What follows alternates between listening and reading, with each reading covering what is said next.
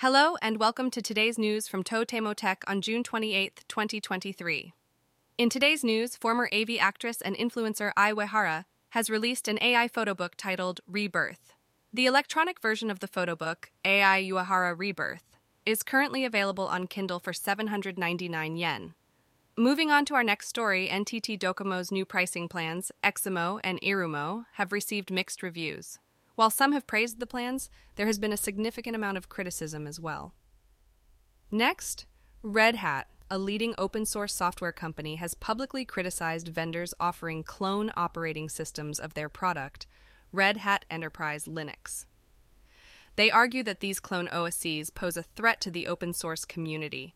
In other news, Twitter users have been reporting restrictions on their accounts after blocking spam accounts. Many users have expressed their frustration, questioning why they are being penalized for protecting themselves from spam.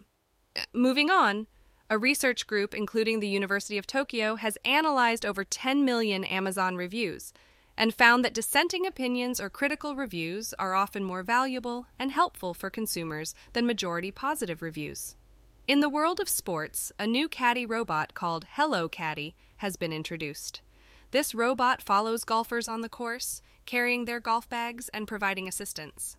In the tech industry, both Amazon Web Services, AWS, and Microsoft experienced server outages in June, causing temporary disruptions in their services.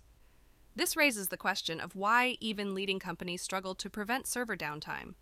And finally, the Japanese Ministry of Internal Affairs and Communications will make it mandatory for 050 app calls to undergo identity verification.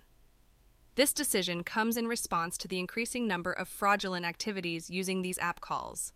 That's all for today's news. Thank you for tuning in to Totemo Tech. Stay tuned for more tech updates in the future. And that's all for today's news. Thanks for listening to Totemo Tech.